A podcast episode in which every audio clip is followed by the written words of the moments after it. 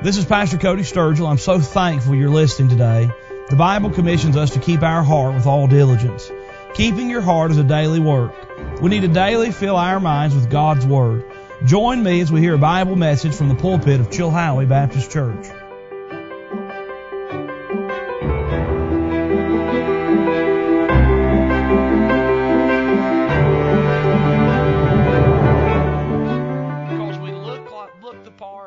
Speak the part, but in our hearts there's rottenness. Folks, I want you to know something. Jesus loves you. Jesus died on the cross for you. Jesus wants you to live righteously and in peace with Him. Jesus wants you to repent. The Bible says they repented not. Number one, the condition of the chief priests and elders. Number two, the convicting parable. Look at it. I've gone through it briefly and I'll just hit a few spots here. The convicting parable. Here's what Jesus was doing. Jesus didn't hate these people. He said, All right, you didn't answer my question, but let me just tell you a little story. He says, Here's my little story. The Bible says in verse 28 What think ye? A certain man had two sons, and he came to the first and said, Son, go work today in my vineyard. By the way, Jesus has a great work for us to do. Jesus, I believe, is this certain man. The Bible says he spoke to his son and said, Go work today in my vineyard. There's a work to be done. The Bible says in verse 29, he answered, the first son answered and said, I will not. You see it? This, this guy is a rebel. I mean, he's a rebel. He's the kind of guy that I don't care what daddy's religion is. I'm going to do what I want to do. I'm my own man. I'm a free thinker. I will not. But afterward, he repented. I'll just tell you something.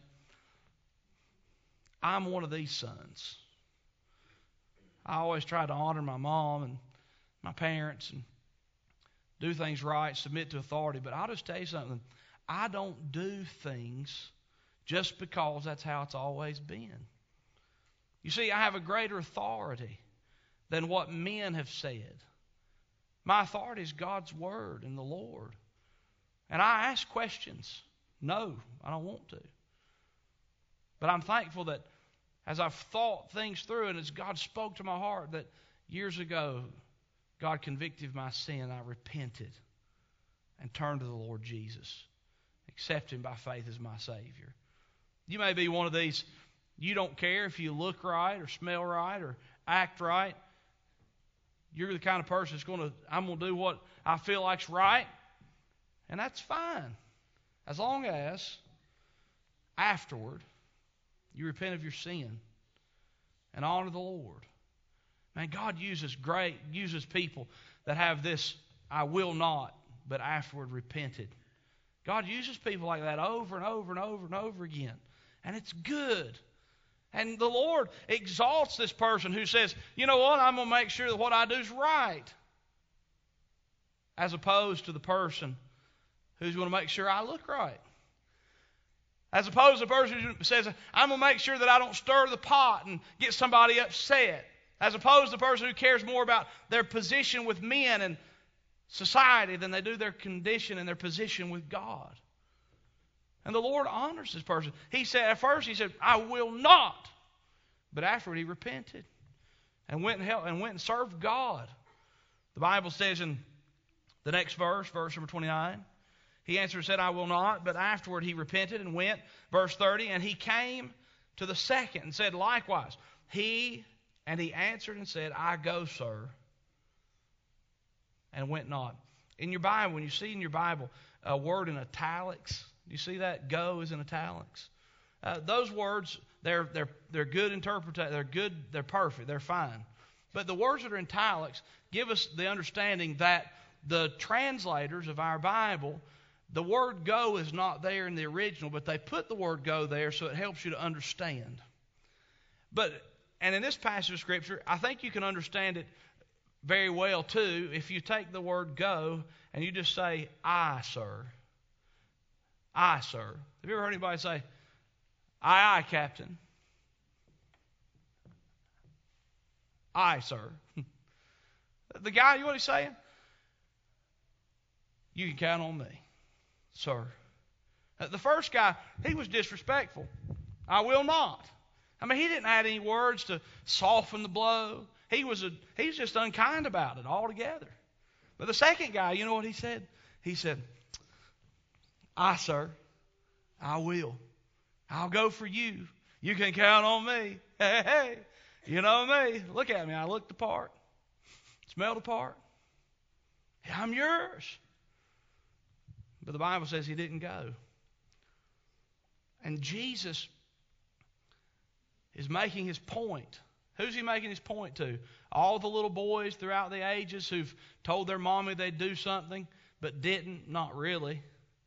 All the little boys through the ages that rebelled and later said, hey, you know what, I was wrong. Not really. That's not the message. Jesus is preaching his message looking at the chief priests and the elders, and he says, hey, look, it is better if you didn't sound the part and you actually repented than it is for you to sound the part and not obey the will of the Father. You see, it was a convicting parable. It was a convicting parable because the Bible says in verse number 31 Whither of them, and Jesus looks at these men and he says, Whither of them twain did the will of his Father? They say unto him, The first. Now here's what God will do. You may think that you and your little buddies can come up with answers that won't get you in trouble with God, but I'll let you know something. This is going to blow your mind. God is smarter than you.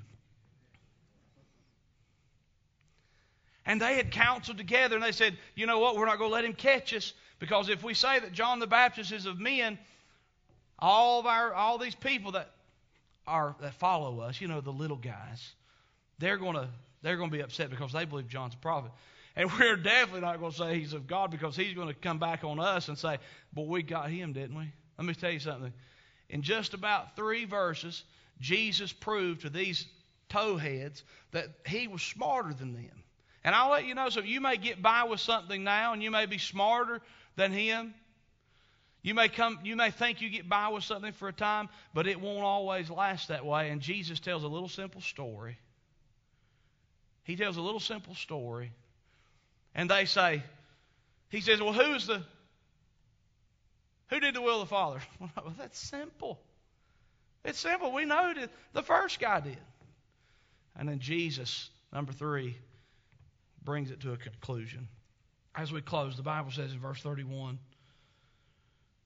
They say unto him, The first. Jesus saith unto them, Verily I say unto you that the publicans and the harlots go into the kingdom of God before you. Do what? Jesus said, I'll tell you what. Now just think about this parable. He says, I'm going to tell you something. The publicans and the harlots, you know them, they go to heaven before you do. Huh. Really? Yeah.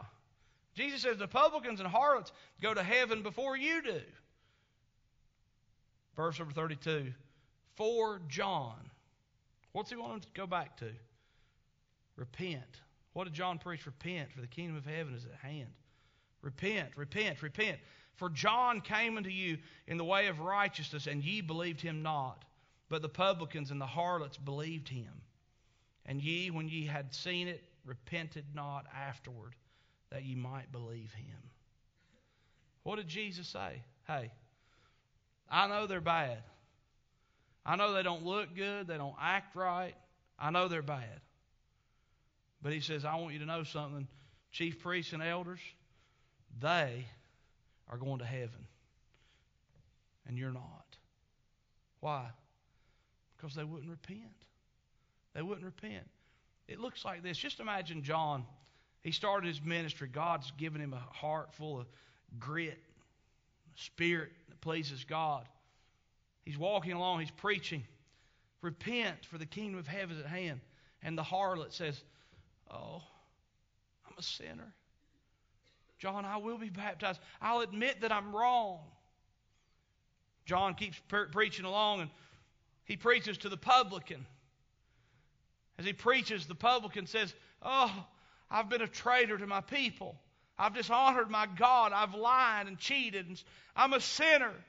John, please baptize me. I'm wrong. John preaches along. Chief priests and elders. He preached the same repent, for the kingdom of heaven is at hand. The Bible says, it's very convicting. The Bible says in verse 32